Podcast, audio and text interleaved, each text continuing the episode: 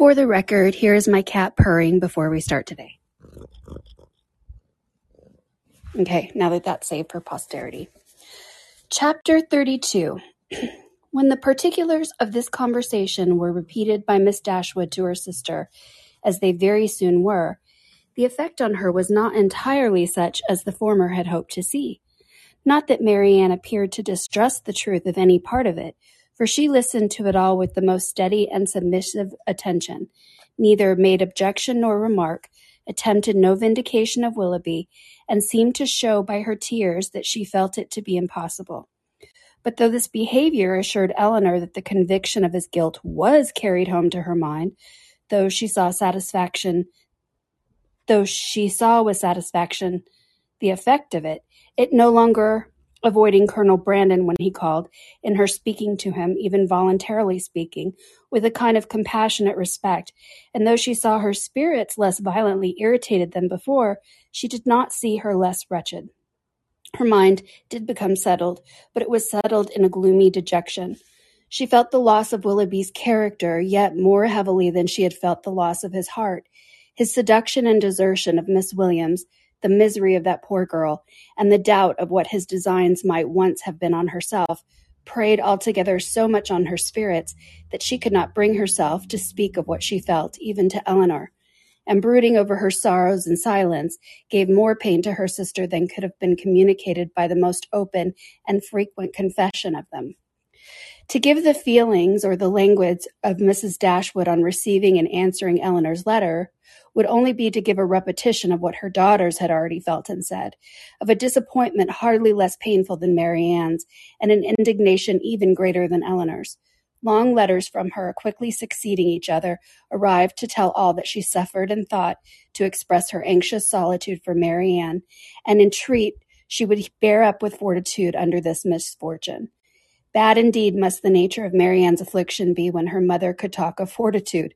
Mortifying and humiliating must be the origin of these regrets, which she could wish her not to indulge.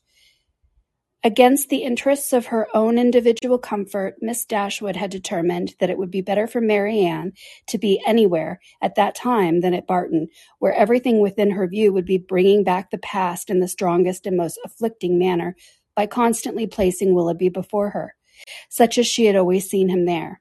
She recommended it to her daughters, therefore, by all means not to shorten their visit to Mrs. Jennings, the length of which, though never exactly fixed, had been expected by all to comprise at least five or six weeks. A variety of occupations, of objects, and of company, which could not be procured at Barton, would be inevitable there, and might yet, she hoped, cheat Marianne at times into some interest beyond herself, and even into some amusement, much as the idea of both might now be spurned by her. From all danger of seeing Willoughby again, her mother considered her to at least be equally safe in town as in the country, since his acquaintance must now be dropped by all who call themselves her friends. Design could never bring them into each other's way, negligence could never leave them exposed to a surprise, and chance had less in its favour in the crowd of London than even in the retirements at Barton, where it might force him before her while paying that visit at Allenham on his marriage, which Mrs. Dashwood, from foreseeing it first as a probable event, had brought herself to expect as a certain one. She had yet another reason for wishing her children to remain where they were. A letter from her son-in-law had told her he and his wife were to be in town before the middle of February, and she judged it right that they should sometimes see their brother.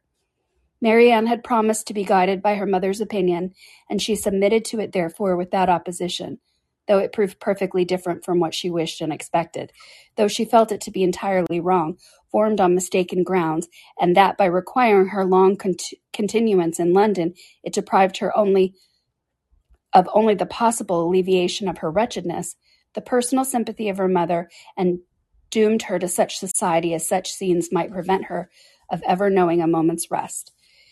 But it was a great matter of great consolation to her that what was brought evil to herself would bring good to her sister, and Elinor, on the other hand, suspecting it would not be in her power to avoid Edward entirely, comforted herself by thinking that though their long stay would therefore mitigate against her own happiness, it would be better for Marianne than an immediate return to Devonshire. Her carefulness in guarding her sister from ever hearing Willoughby's name mentioned was not thrown away.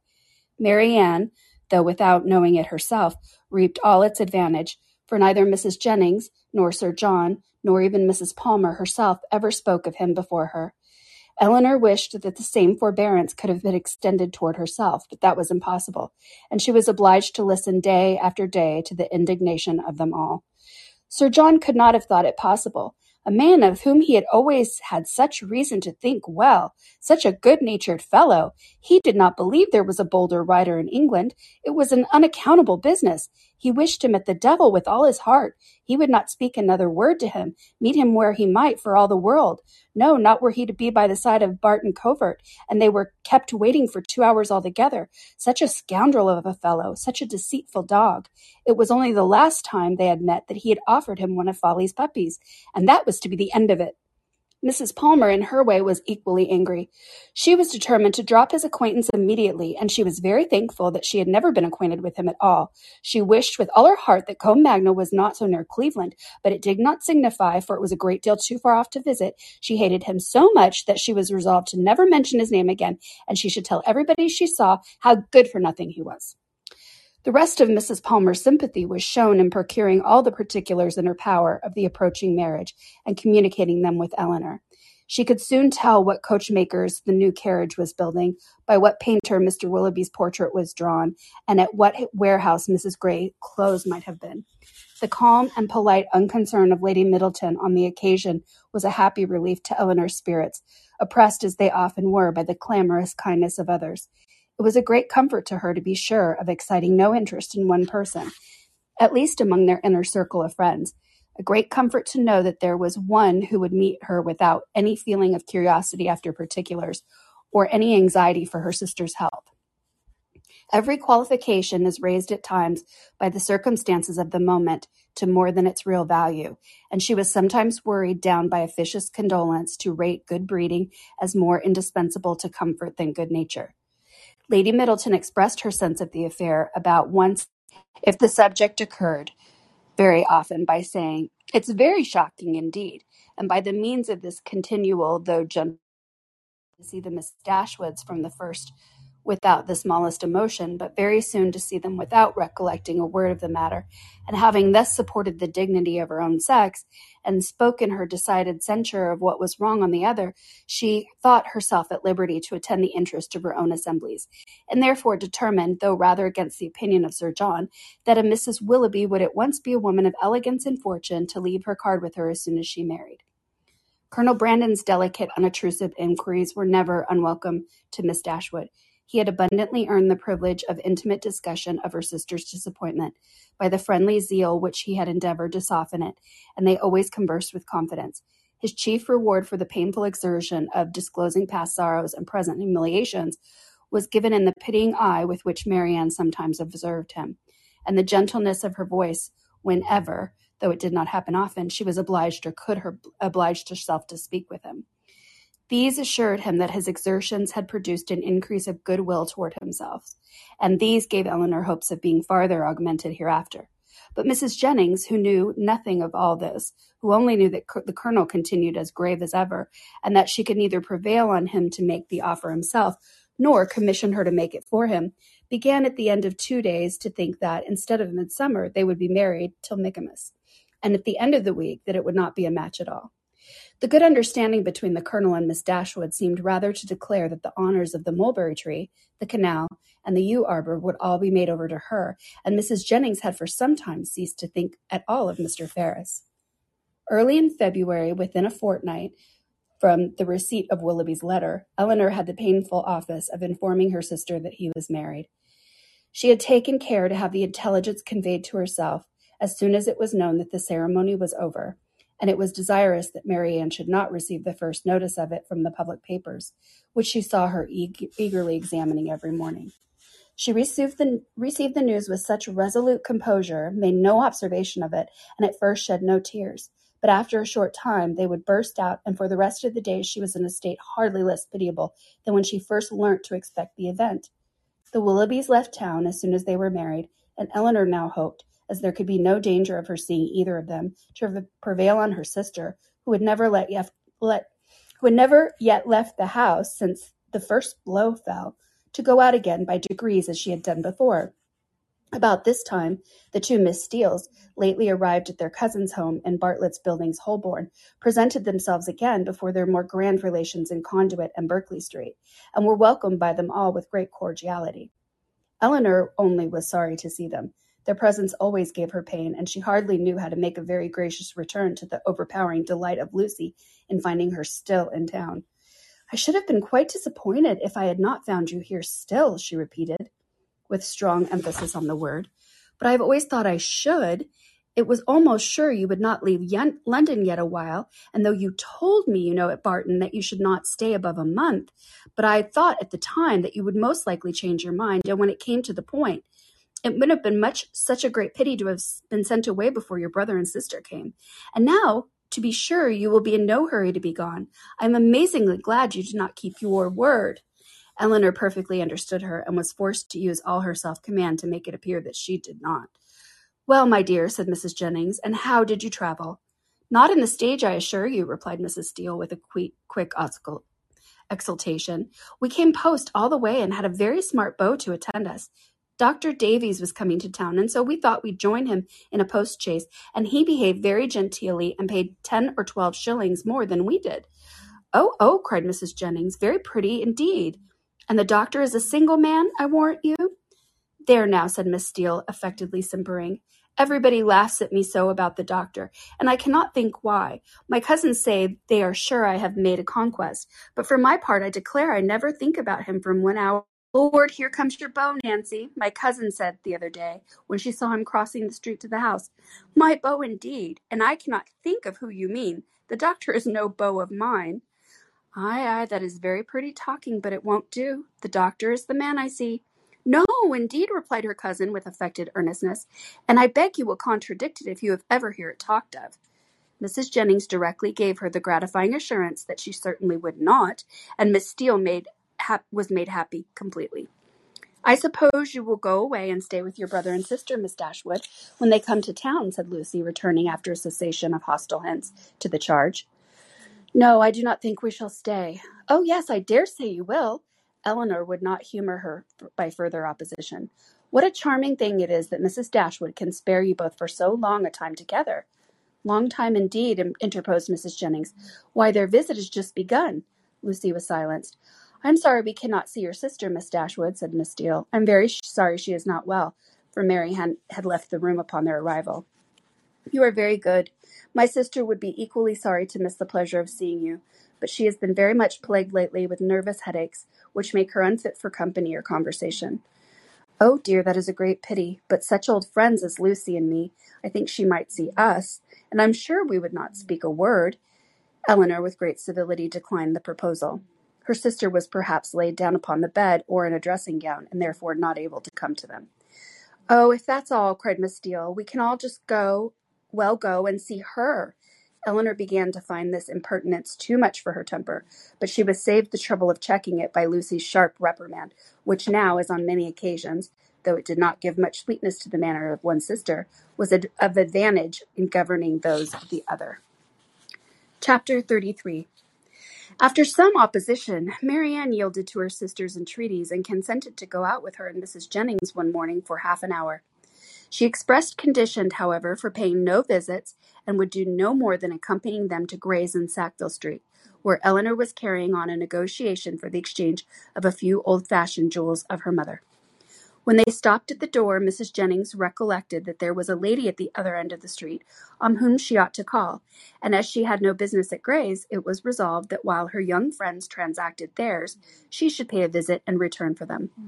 On ascending the stairs, the Miss Dashwoods found so many people before them in the room that there was not a person at liberty to attend to their orders, and they were obliged to wait. All that could be done was to sit down at the other end of the counter, which seemed to promise the quickest secession. One gentleman was only standing there, and it was probable that Elinor was not without hope of exciting his politeness to a quicker dispatch. But the correctness of his eye and the delicacy of his taste proved to be beyond his politeness. He was giving orders for a toothpick case for himself, until its size, shape, and ornaments were determined, all of which, after examining and debating for a quarter of an hour over every toothpick case in the shop, were finally arranged by his own inventive fancy, he had no leisure to bestow any other attention on the two ladies. Than what was comprised in three or four very broad stares. A kind of notice which served to imprint on Elinor the remembrance of a person and face of strong, natural, sterling insignificance, though adorned with the first cycle of fashion. Marianne was spared from the troublesome feeling of contempt and resentment on this impertinent examination of their features, and on the puppyism of his manner in deciding on all the different horrors of the different toothpick cases presented to his inspection, by remaining unconscious of it all. For she was well able to collect her thoughts within herself, and be as ignorant as to what was passing around her in Mr. Gray's shop as in her own bedroom. At last the affair was decided. The ivory, the gold, and the pearls all received their appointment, and the gentleman, having named the last day on which his existence could be continued without the possession of the toothpick case, drew on his gloves with leisurely care, and bestowing another glance on the Miss Dashwoods, but such a one seemed rather to demand the express admiration, walked off with a happy air of real conceit and affected indifference. Elinor lost no time in bringing her business forward, and was on the point of concluding it when another gentleman presented himself at her side. She turned her eyes toward his face, and found him with some surprise to be her brother. Their affection and pleasure in meeting was just enough to make a very creditable appearance in Mrs. Mr. Gray's shop. John Dashwood was really far from being sorry to see his sisters again. It rather gave him satisfaction, and his inquiries after their mother were respectful and attentive. Elinor found that he and Fanny had been in town for two days. I wished very much to call upon you yesterday, said he, but it was impossible, for we were obliged to take Harry to see the wild beasts at Exeter Exchange, and we spent the rest of the day with Mrs. Ferrars. Harry was vastly pleased. This morning I had to fully intended to call you, and if I could possibly find a spare half an hour, but one always has so much to do on first coming to town. I'm here to I have come here to bespeak Fanny a seal, but tomorrow I think I shall certainly be able to call in Berkeley Street and be introduced to your friend Mrs. Jennings. I understand she is a woman of very good fortune, and the Middletons too. You must introduce me to them. As my mother-in-law's relations, I shall be happy to show them every respect. They are excellent neighbors to you in the country, I understand. Excellent indeed. Their attentions to our comfort and friendliness in every particular is more than I can express. I am extremely glad to hear it, upon my word, extremely glad indeed. But so it ought to be. They are people of large fortune, they are related to you, and every civility and accommodation can serve to make your situation pleasant. That might be reasonably expected. And so you are most comfortably settled in your little cottage and want for nothing. Edward brought us the most charming account of the place, the most complete thing of its kind, he said, and everything was as you all seemed to enjoy it beyond anything. It was a great satisfaction to hear it, I assure you. Elinor did feel a little ashamed of her brother, and was not sorry to be spared the necessity of answering him by the arrival of Mrs. Jennings's servant, who came to tell her that his mistress waited for them at the door. Mr. Dashwood attended them downstairs, was introduced to Mrs. Jennings at the door of her carriage, and repeating his hope of being able to call on them the next day, took leave. Her visit was duly paid. He came with the pretence of an apology from their sister-in-law for not coming too, but she was so much engaged with her mother that really she had no leisure for going anywhere. Mrs. Jennings, however, assured him directly that she should not stand upon ceremony, for they were all cousins or something like it, and she should certainly wait on Mrs. John Dashwood very soon, and bring her sisters to see her. His manners to them, though calm, were perfectly kind; to Mrs. Jennings most attentively civil; and on Colonel Brandon's coming in soon after himself, he eyed him with a curiosity which seemed to say that he only wanted to know him to be rich, to be equally civil to him. After staying with them half an hour, he asked Elinor to walk with him to Conduit Street, and introduce him to Sir John and Lady Middleton. The weather was remarkably fine, and she readily consented. As soon as they were out of the house, his inquiries began. Who is Colonel Brandon? Is he a man of fortune? Yes, he has a very good proper property in Dorsetshire. I'm very glad of it. He seems most gentlemanlike, and I think, Elinor, I may congratulate you on the prospect of a very respectable establishment in life. Me, brother, what do you mean? He likes you. I observed him narrowly, and I'm convinced of it. What is the amount of his fortune? I believe about two thousand a year. Two thousand a year. And then working himself up to a pitch of enthusiastic generosity, he added, Elinor, I wish with all my heart if it were twice as much for your sake. Indeed, I believe you, but I am very sure that Colonel Brandon has not the smallest wish of marrying me. You are mistaken, Elinor. You are very much mistaken. A very little trouble on your side secures him. Perhaps just as much as present he may be dis- undecided. The smallness of your fortune may make him hang back. His friends may advise all against it. But some of those little attentions and encouragements which ladies can so easily give will fix him in spite of himself. And there can be no reason why you should not try for him. It is not to be supposed that any prior attachment on your side in short, you know, as to the attachment of that kind, is quite out of the question. The objections are insurmountable. If you have too much sense not to call it that, Colonel Brandon must be the man, and no civility shall be wanting on my part to make him pleased with you and your family. It is a match that must give universal satisfaction. In short, it is the kind of thing that, lowering his voice to an important whisper, will be exceedingly welcome to all parties. Recollecting himself, however, he added, That is, I mean to say, your friends are all truly anxious to see you well settled. Fanny in particular, for she has your interests very much at heart. I assure you, and her mother too, Mrs. Ferrars, a very good natured woman. I'm sure it would give her great pleasure. She said so much the other day. Elinor would not vouchsafe any answer. It would not be something remarkable now, he continued, something droll, if Fanny should have a brother and I a sister settling at the same time, and yet it is not very unlikely. Is Mr. Edward Ferrars, said Elinor with great resolution, going to be married? It is not actually settled, but there is such a thing in agitation. He has a most excellent mother, Mrs. Ferrars, with the utmost liberality, who will come forward and settle him on a thousand a year if the match takes place. The lady is the Honourable Miss Morton, only daughter of the late Lord Morton, with thirty thousand pounds, a very desirable connection on both sides, and I have not doubt of the of its taking place in time. A thousand a year is a great deal for a mother to give away to make over for ever, but Mrs. Ferrars has a noble spirit. To give you another instance of her liberality, the other day, as soon as we came to town, aware that money could not be very plenty with us just now, she put bank notes into Fanny's hands to the amount of two hundred pounds, and extremely acceptable as it is, for we must live at a great expense while we are here. He paused for her assent and compassion, and she forced herself to say, Your expenses both in town and country must certainly be considerable, but your income is a large one. Not so large, I dare say, as many people suppose. I do not mean to complain, however. It is undoubtedly a comfortable one, and I hope will in time be better. The enclosure of the Norland Common now carrying on is a most serious drain. And then I have made a little purchase within half this half year. East Kingham Farm, you must remember the place where old Gibson used to live. The land was so very desirable for me in every respect, so immediately adjoining my own property, that I felt it my duty to buy it. I could not have answered it to my conscience to let it fall into any other hands. A man must pay for his convenience, and it has cost me a vast deal of money. More than you think it really and intrinsically worth. Why, I hope not that. I might have sold it again the next day for more than I gave, but with regard to the purchase money, I might have been very unfortunate indeed. For the stocks were at the time low, and if I had not happened to have the necessary sum in my banker's hands, I must have sold out at a great loss. Elinor could only smile. Other great and inevitable expenses, too, we have had on our first coming to Norland. Our respected father, as you well know, bequeathed all of the Stanhill effects that remained at Norland, and very valuable they were, to your mother. Far be it from me to repine at his doing so. He had an undoubted right to dispose of his own property as he chose, but in consequence of it, we have been obliged to make large purchases of linen, china, etc., to supply the place of what was taken away. You may guess, after all these expenses, how very far we must be from being rich, and how acceptable Mrs. Ferrars's kindness is. Certainly, said Elinor, and assisted by her liberality, I hope you may yet live to be in easy circumstances. Another year or two may do much towards it, he gravely replied, but however, there is still a great deal to be done.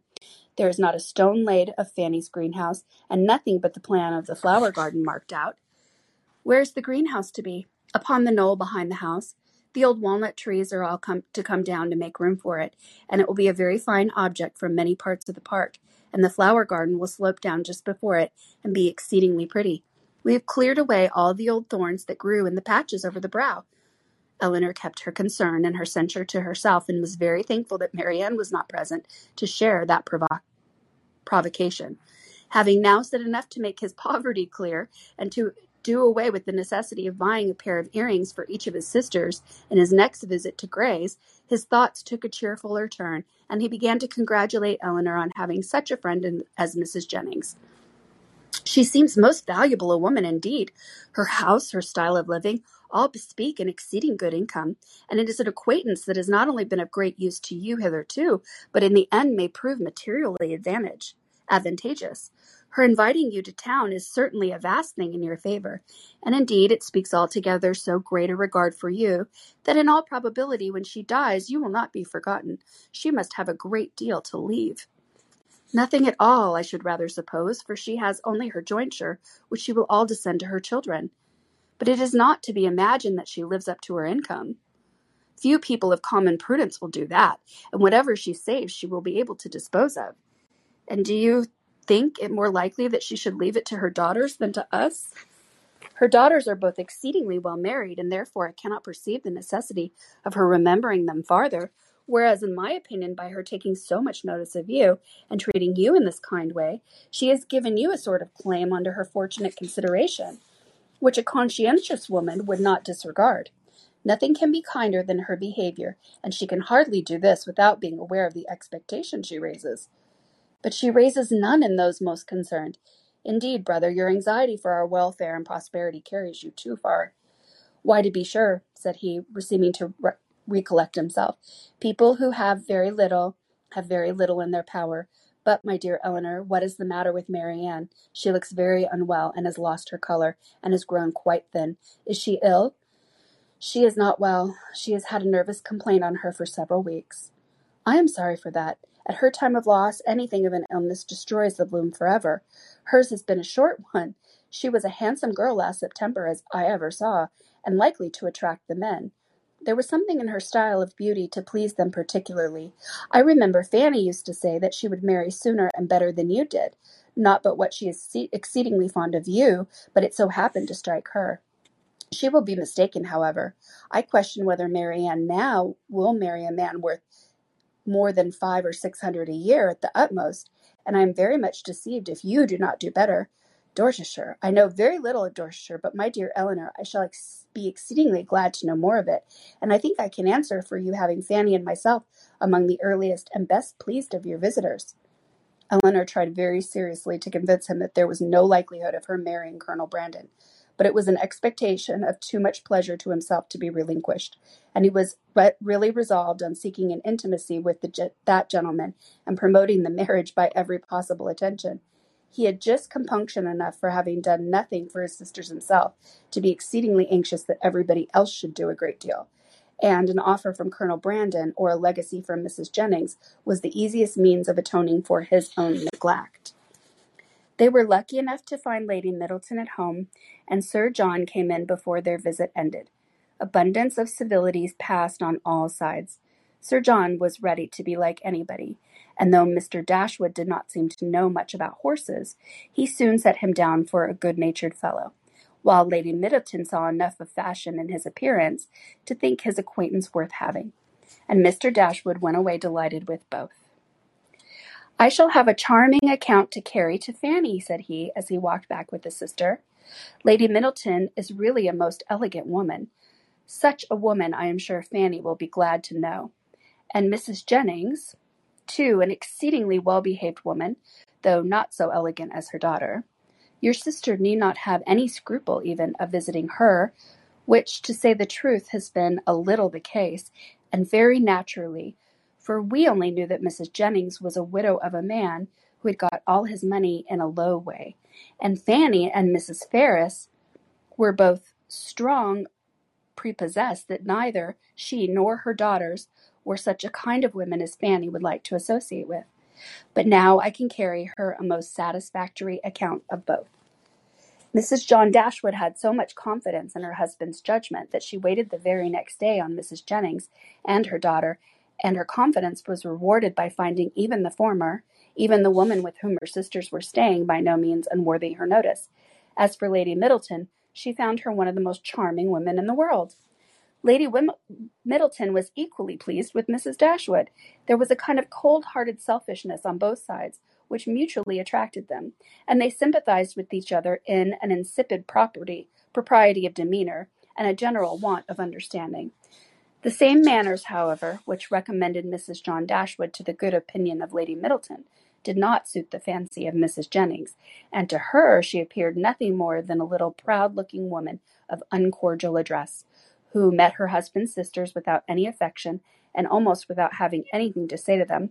For one quarter of an hour bestowed on Berkeley Street, she sat at least seven minutes and a half in silence. Elinor wanted very much to know, though she did not choose to ask, whether Edward was in town, but nothing would have induced Fanny voluntarily to mention his name before her, till able to tell her that his marriage with Miss Morton was resolved on, or till her husband's expectations on Colonel Brandon were answered, because she believed them still so very much attached to each other, that they could not be too seditiously divided in a world deed on every occasion. The intelligence, however, which she would not give, soon flowed from another quarter. Lucy came very shortly to claim Elinor's compassion on being unable to see Edward. Though he had arrived in town with Mr. and Mrs. Dashwood, he dared not come to Bartlett's Buildings for fear of detection, and though their mutual impatience to meet was not able to be told, they could do nothing at present but write.